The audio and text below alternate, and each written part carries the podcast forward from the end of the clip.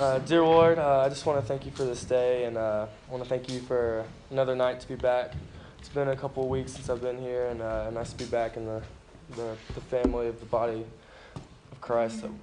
You guys are just such a family to me, and um, uh, even though I go to another church, I just like another, it's like another church home when I come here, and uh, I just want to thank you guys for that, and, uh, and I just hope that our hearts and our minds are ready to be ready to listen to what uh, Bibo has for us today. And I pray that um, your will be done throughout the day, Lord. In your name we pray. Amen. Amen. Amen. Thank you. Yeah, it's the body. I love that. We're not letting uh, addresses identify us and keep us from hanging out with each other. Uh, th- one thing that I want to start out with, and this is a beautiful piece, guys. Man, if you ever, uh, if I'm up here and if you ever hear anything that comes out of my mouth and it just doesn't sit well, or you know, you kind of go, well, I've never heard of that one. Uh, man alive, I trust your heart with mine. Okay? And so it was just a beautiful moment uh, walking or running this weekend. And Dotson, he said, Hey, he said, hey Bibbo, I, I think you got the wrong Daniel uh, connected with the wrong daddy, you know, this, this past week. And so, man, we're running. I'm going, Well, shoot, man, I know I read that. And so we got back to the deal, and, and, and I had Daniel. King David did have a son named Daniel. It's in, it's in Chronicles, but it wasn't the Daniel that was in the, in the lion's den. I kind of skipped over about 300 years there. but, that, but it, it is a kind of a oops, and I went, wow. but the, the whole thing through that, I was going, he loves me enough to say something. So that's, that's how we get stronger. And, and, and, and so the thing is, is that I don't, none of us that will get behind this or do anything, we, we don't position ourselves in this place of, well, I know it all and you don't, so just sit back and listen. Remember, gang, you are Him powered, and we are the body. And I'll say it till they put dirt on my box. There was something I'm missing, or you wouldn't be in my life. And so, me knowing you makes me stronger. So, thanks for being in my presence. All right? Y'all ready? We are going to go back. This crazy guy named Gabriel is the one that's showing up on the scene. Okay? And so, if you remember last week when we were there, one of the last scenes that we saw with Daniel was the king coming after him when he was in the lion's den and he was just in anguish going. He said, Man, does this God that you serve faithfully, has he saved you? And man, if you were here, you, you heard the words of Daniel when he said, He said, God sent an angel to shut the mouths of the lions, and I have been found innocent. And how we link that together with going that when Jesus, when the stone was rolled away from and Jesus comes out, we too, in our faith in Jesus, have been found innocent. And so we'll fast forward about 500 years and we see Gabriel show up again. And man, he's going to show up and he's going to show up with Zechariah. So go to, go to Luke, find that. Luke chapter 1. Gang, a lot of these words you will have heard a ton of times, especially if you're a fan of the Peanuts Christmas movie. Anyone else? Isn't that great?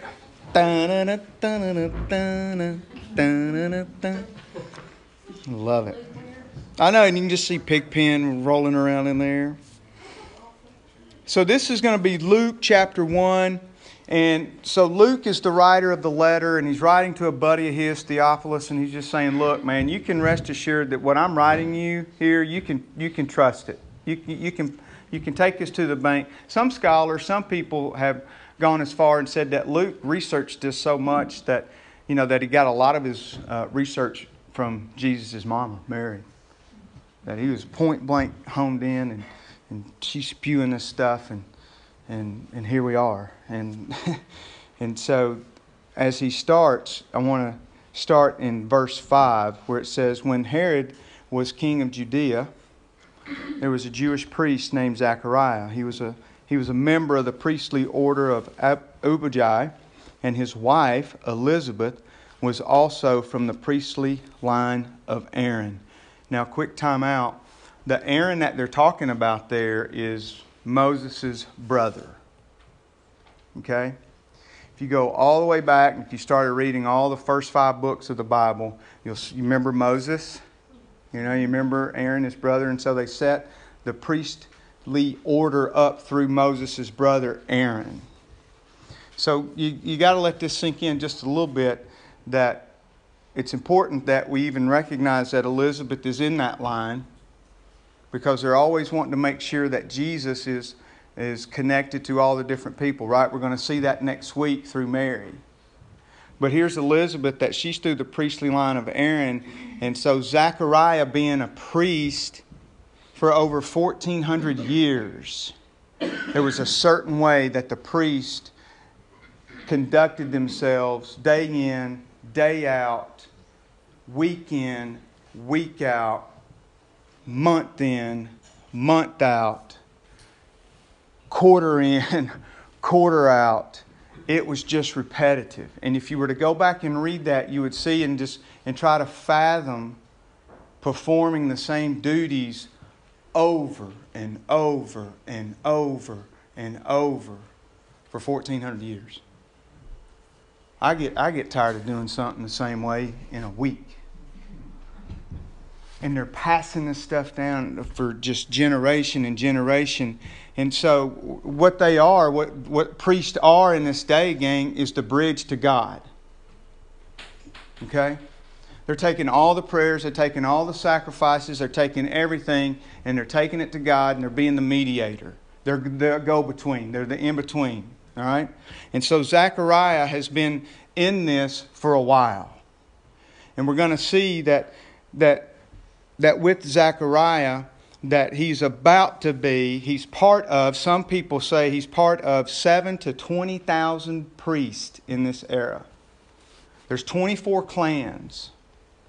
And so a clan would come in and they would serve for a particular week. And so it's their week. And so he actually lived about four miles outside of Jerusalem, and they're walking in, okay? And so each morning, how that would go down is at about 3 a.m., all of the priests would come together and they would cast lots on how you were going to serve for that day. They did it before the sun came up. 3 a.m. Everybody gets together. So here's here's Zechariah and all his buddies, all his all his pals. And we know that Zechariah is getting older because we'll see that here in a second. And you have to start wondering will I ever get a shot? Man, will I ever get to play? And so it's 3 a.m. And they get together. And I don't know if anyone's like me, but if, if you've been part of anything and, and you've always been part of a group and, and you want to play and, and you go to the, when it's game day and you're not picked. Anyone ever had that? Doesn't that stink? And so all of us, you know, maybe sometimes you're just fighting, you know, just going, here we go again. But not this day. They're out there and they cast the lots, and so the whole day, and and Zechariah gets picked. He gets the lot. It's like a lottery. And so he gets picked, and he gets to be the one that's going to burn the incense on the day. There's a morning sacrifice, there's an afternoon sacrifice, there's the burning of the incense, and it's a sweet aroma. It's the sending up of the prayers to God. And Zechariah got picked. He got, he got picked. Can you imagine, gang?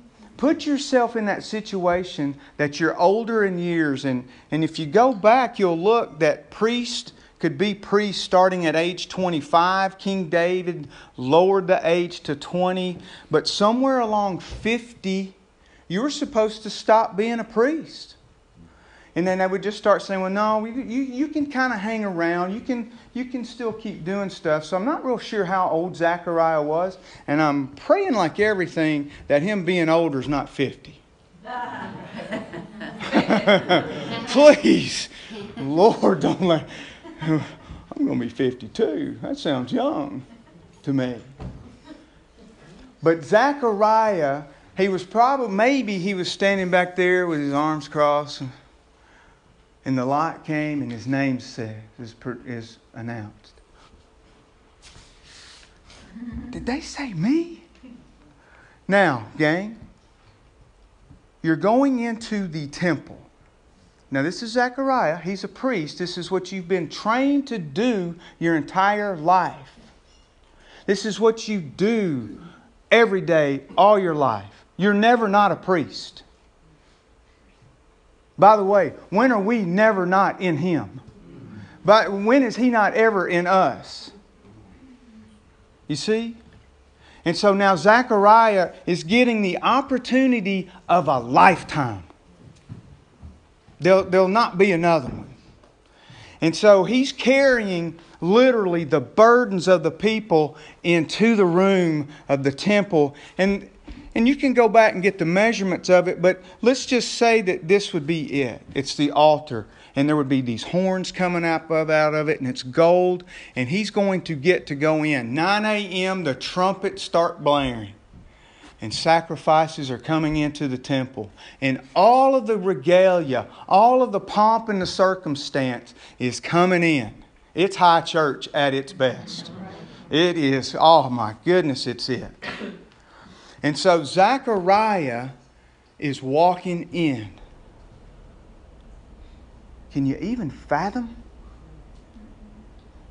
Now, gang, he's inches away from where one, the high priest, goes in once a year. He's at the place that he's that surely that throughout the the hundreds of years someone has wanted to peek in, but they knew not because in the history in the past there was a couple old boys that didn't quite follow the rules the way they were supposed to, and they got slain. So they knew that they were dealing with a God that would do what he said he was going to do. And so he's at this place. So let's go down to verse 11 here just for a second. As we go down to verse 11, think of something in your life that you've given so much detail to. How many of us have ever played sports? Game day, do you prepare a little bit different than you do on practice day? Come on. How come? More important. What about any dancers in the room? That put any any people that are in the theater? You would go through your rehearsal. People, musician, you rehearse, but when the lights come on, it's a little bit different feel, isn't it? And so think about the things that you give attention to detail on game day versus not game day. There's no bigger game day for Zechariah right now. And he's going in. And so let's look at verse 11. While Zechariah was in the sanctuary, an angel of the Lord appeared to him standing to the right of the incense altar. Verse 12 Zechariah was shaken and overwhelmed with fear when he saw him. I bet. Verse 13 But the angel said, Don't be afraid, Zechariah. God has heard your prayer. Your wife Elizabeth will give you a son, and you are to name him John. Now, gang, time out here just for a second. You and your bride have been praying for a son all your life. You too have been praying for the chance to be able to participate in a little bit higher level than what you've been able to participate in the ceremony of being with God. And that day has come. And yes, you are being ushered in to the altar, to the incense, to the burning, and you're going to be offering up prayers on behalf of everyone. Could it do we have to stretch too far to think that maybe Zechariah threw one in for himself?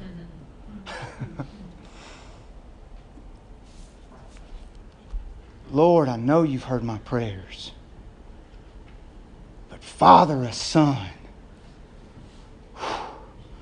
Lord a son. And all of a sudden, an angel appears.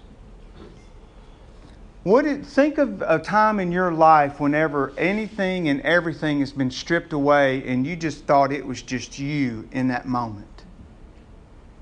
And then someone's on you. How startled are you? How frightened are you? what does your heart immediately start doing? Boom, boom, boom, boom, boom, boom. It starts pumping. And so he knows everyone is out. The guys that help ushered him in are told to get away. And he is hunkered down, praying for everyone's sacrifices. Remember, he's the bridge. Lord Father, forgive them. Lord, here are the sacrifices. All of the ceremony is going on. And then all of a sudden, an angel appears, and the angel says, Don't be afraid, Zechariah. God has heard your prayer. Does anyone ever think God doesn't hear them? Maybe God just doesn't understand. Maybe if I pray harder. I've not ever figured that one out. I don't know how to pray harder. I, I know how to pray more. Does it mean if I tense up, to get God? Father, I really mean it. I really mean it this time. You know what I mean? I'm, I'm praying hard. He heard your prayer. Your wife Elizabeth will give you a son, and you're to name him John. God has heard your prayer. And he'd been praying for that. And, and look what he says about him. We, he says, he says, Your son's going to be the one that will turn the Israelites to the Lord. Your son, Zechariah, he's going to be filled with the Holy Spirit right from the get go. Zechariah, your son, John, is going to be the one to prepare the way for the Lord. That's pretty big news. that's pretty that's a pretty good day inside the temple, wouldn't you think? And so he's in there and he's having this conversation with Gabriel. And so he goes on and he is a little shocked now, gang. Now, so look, let's go down to verse 18. And I love this about Zechariah because I can so relate. You've been praying for something for years. You're in the place where you are hopefully expecting to, to meet God. Right? The, the smoke going up would symbolize that the prayers are going up. It represents everything about God. You have an encounter with Zechariah who just said, God is sending me to you. You're going to have a son. And look what Zechariah says. How can I be sure this will happen? I'm an old man now. My wife is also well along in her years. And I love what Gabriel says. Verse 19 I am Gabriel. I stand in the very presence of God.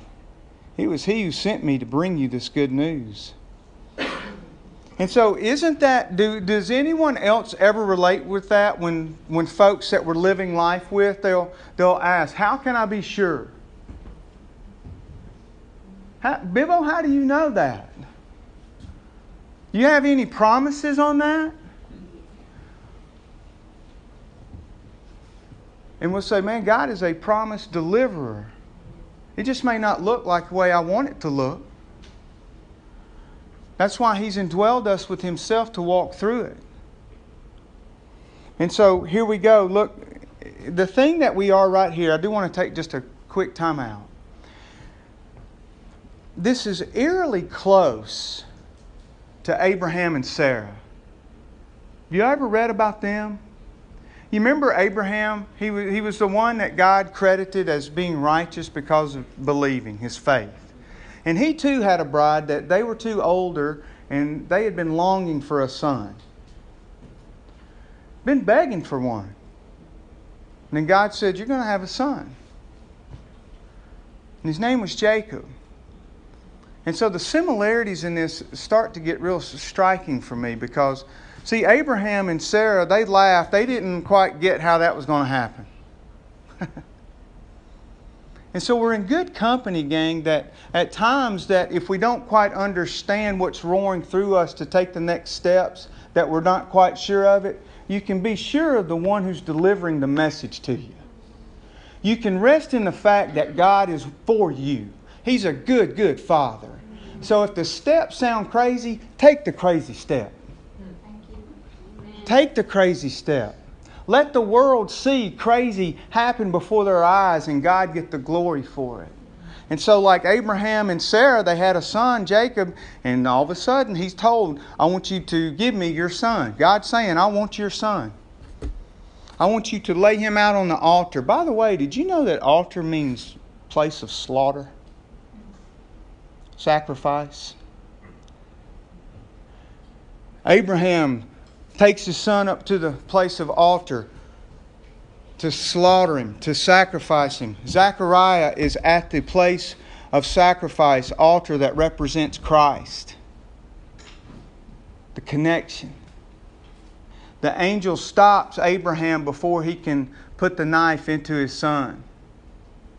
Angel here with Zechariah, I don't have anything to base it on, but man, it would be cool if that was the same angel, if that was Gabriel that stopped him, if that stopped Abraham and from doing that to his son Jacob. But I don't have anything to base that on. But I do know that God is good. And so we're back with Zechariah. And so we say, well, how come Zechariah? You don't have to go back up there, but in verse 6 it says, We see that God saw them. He's talking about Zechariah and Elizabeth as righteous, careful to observe the law. There is not much on his life before this encounter, gang. What's God wooing through you? Where is your temple? Where is your altar? What is your place of sacrifice that you continue to offer up to God? And He's delivering those next steps. And do you trust those? You see, because the rest of the story is that Zechariah finally came out of there, right? And he couldn't talk. So everyone knew that he had an encounter with someone.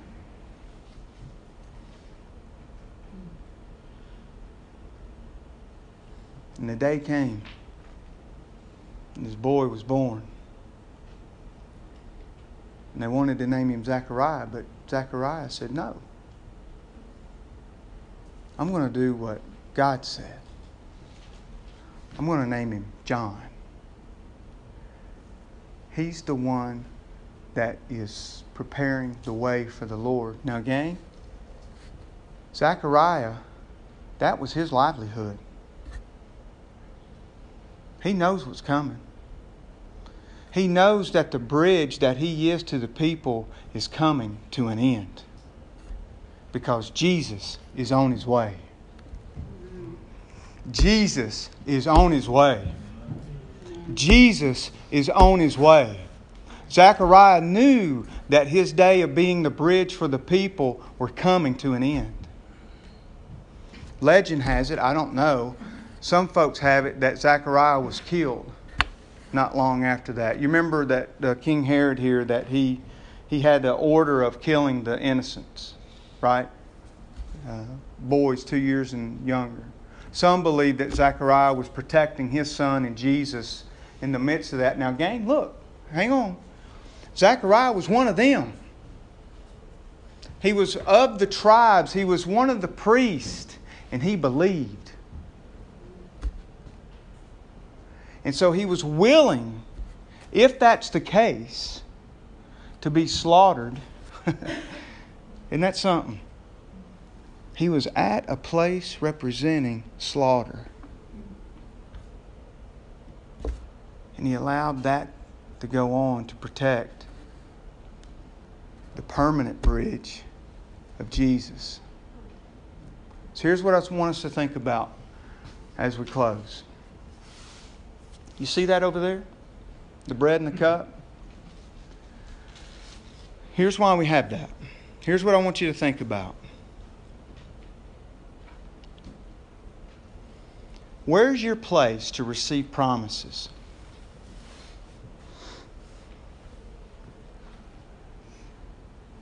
Are you open to receive what God has for you at all times? How are you teaching those that you're living life with to be open and recipient to the promises that God has for us?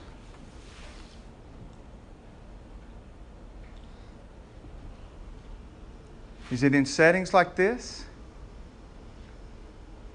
How would you remind people where God's temple is.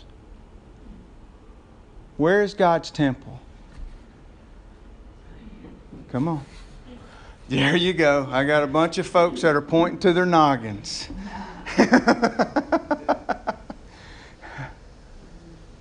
you are God's temple.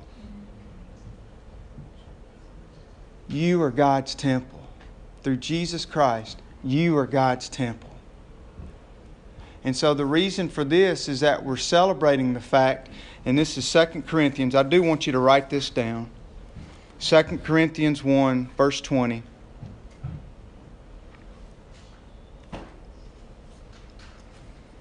Second Corinthians 1, verse 20. For all of God's promises have been fulfilled in Christ with a resounding yes. And through Christ, our amen, which means yes, ascends to God for his glory. You remember the prayers that, that Zechariah was offering up in the smoke and all the circumstance? All of that's been fulfilled through Christ, gang. And so the reason that we partake of that is because we're saying yes, that we know that Jesus is our permanent bridge and we are his temple and that he is living within us. Father, I thank you for this time. I thank you for this people. We love you. We know that you love us. And so, Lord, as we do uh, continue to, to sing and offer prayer and and Father, to participate in the love feast, what some would know as the Lord's Supper, what some know as communion. That, Father, that we're celebrating the resounding yes that has come through Jesus Christ. Father, I thank you for Zechariah. I thank you for his bride, Elizabeth for their perseverance on just continuing to pray and to believe, Lord, even when it didn't look like the way that they wanted to. Father, I'm thankful for a man that you can see that knowing in nine months and 30 years that his son would be hollering out, Behold, the Messiah, the one who takes away the sin of the world. And Father, his role as a priest would no longer be needed. It's just amazing, Father, how how you love us and how we get to love others and the you through us is the connector. So Lord, we uh, we praise you and we honor you, and it's in Christ's name that we all say together, Amen.